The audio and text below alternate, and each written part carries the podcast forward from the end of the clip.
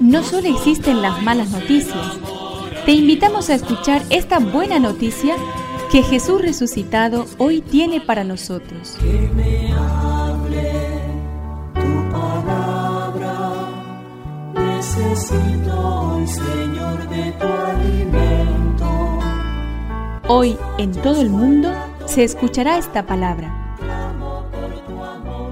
Lucas 10 del 25 al 37. Un doctor de la ley se levantó y le preguntó para ponerlo a prueba. Maestro, ¿qué tengo que hacer para heredar la vida eterna? Jesús le preguntó a su vez, ¿qué está escrito en la ley? ¿Qué lees en ella? Él le respondió, amarás al Señor tu Dios con todo tu corazón, con toda tu alma, con todas tus fuerzas y con todo tu espíritu, y a tu prójimo como a ti mismo.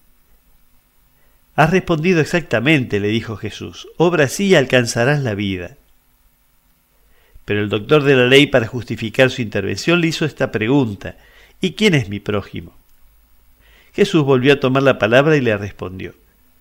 Un hombre bajaba de Jerusalén a Jericó y cayó en manos de unos ladrones que lo despojaron de todo, lo hirieron y se fueron dejándolo medio muerto.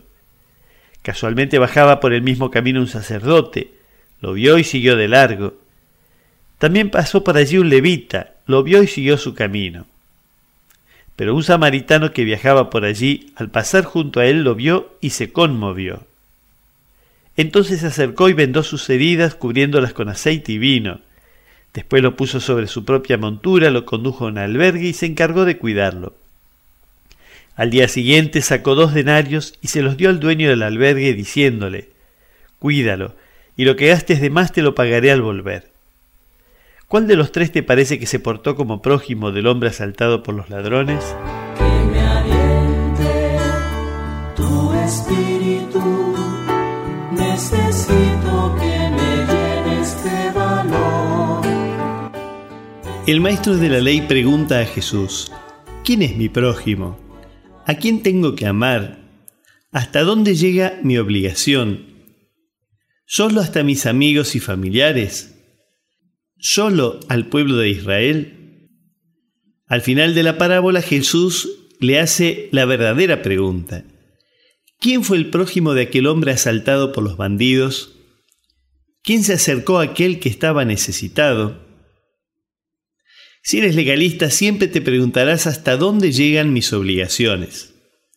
Si sigues a Jesús siendo su discípulo, pensarás, ¿a mí quién me necesita cerca?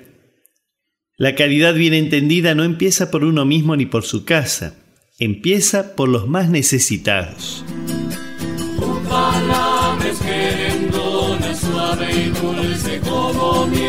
Es una contribución de la parroquia catedral para este año misionero diocesano.